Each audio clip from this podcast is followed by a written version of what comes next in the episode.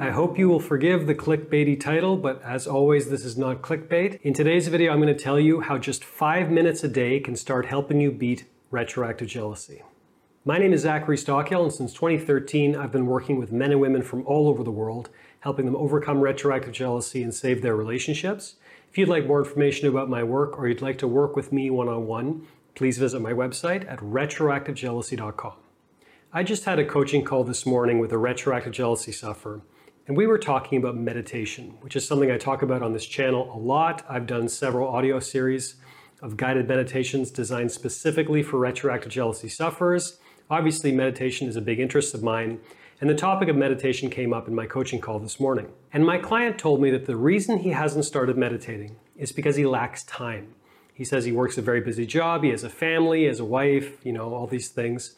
And he doesn't have several hours a day to start meditating. And what I realized talking to my client this morning, and what I've realized receiving many emails over the years, is that there's this misconception out there that in order to meditate properly, you need to spare at least two hours a day. You have to do an hour in the morning and an hour in the evening, and there's no in between. And I wanted to create this video to really emphasize the point that that way of thinking is wrong. And you can start meditating with just five minutes a day. This raises an obvious question, especially for people who are maybe new to my work or new to this channel. Why is this guy talking about meditation in the context of retroactive jealousy? I will spare you my hour long sermon on the benefits of meditation. I will spare you my hour long sermon on my own personal uh, experience of meditation and how much it's benefited my life. The long and short of it is meditation and cultivating a basic meditation routine will help you overcome retroactive jealousy. On its own, it's not going to do all the work for you. It's not going to miraculously cure your problem overnight. But in 100% of cases, of students of mine, coaching clients of mine, 100% of the people who have taken my advice, who have started some kind of basic mindfulness or meditation routine, in 100% of these cases, they have found it extremely helpful and helpful specifically in the context of overcoming retroactive jealousy. And I base this on literally thousands of students in my online courses over the years, hundreds of one on one coaching clients over 10 years of doing this work, I know what I'm talking about, and if you are struggling with retroactive jealousy, I can just about promise you that you will find meditation helpful. Which brings us back to five minutes a day. If you are an extremely busy person, and I certainly am, and I would imagine most of you watching this are as well, if you're a very busy person, you have five minutes you have 10 minutes. You probably have 20 minutes a day, which you've been spending, you know, scrolling on your phone or watching YouTube or whatever. You probably have at least a little bit of free time every day in which you can start some kind of very basic, very simple breath work or mindfulness routine. And over time, even if you only have five minutes a day of committing to some kind of mindfulness routine, it's like going to the gym. Benefits will accrue gradually over time. So if you want to get a six pack and you go, you know, work out at the gym for an hour, obviously you're not going to wake up the next morning with a six pack. And I speak from personal experience. It doesn't work that way.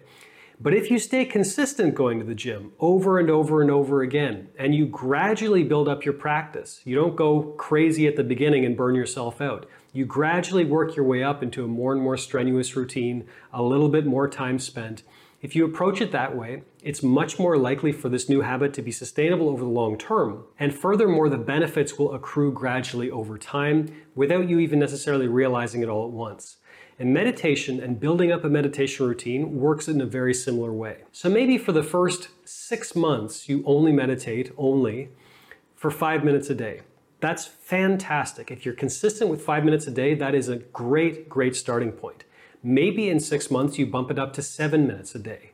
Maybe in two years from now you get crazy and you start doing 10 minutes a day. You might think this isn't enough time to experience real change or real differences, and obviously a little bit more than five minutes is going to be a little bit more helpful. But even five minutes will help. Even five minutes of some basic mindfulness, some basic breath work. You know, you can use an app on your phone, you can use my guided meditations, you can use whatever you want. The point is, it has to be something that's sustainable over the long term. And if five minutes a day is only the only thing that's going to be sustainable for you to start with, then five minutes a day it is. Meditation is one of those things where something is always, always better than nothing. So, if you've been putting off starting any kind of mindfulness or meditation routine, telling yourself, or maybe telling your coach, or telling someone else, you know, I don't have time, frankly, that's nonsense. Everyone has five minutes. And if you're a retroactive jealousy sufferer in particular, not only should you make five minutes a day to devote to some kind of mindfulness practice, I really think you have to if you want to be serious about beating this problem as soon as possible. If you want more information about meditation, please note that I've created two whole guided meditation series designed specifically for retroactive jealousy sufferers. Volume 1 is called Overcoming Retroactive Jealousy, the guided meditations, and Volume 2 is for more advanced meditators and people in the advanced stages of recovery from retroactive jealousy. Volume 2 is called Beyond Retroactive Jealousy, Many people have found these series extremely helpful. If you want more information about my audio series specifically for overcoming retroactive jealousy, please click a link in the description.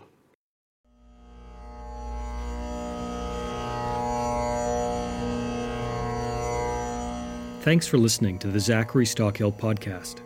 If you enjoyed this podcast, please be sure to subscribe and leave a rating and review on Apple Podcasts or your podcast app of choice.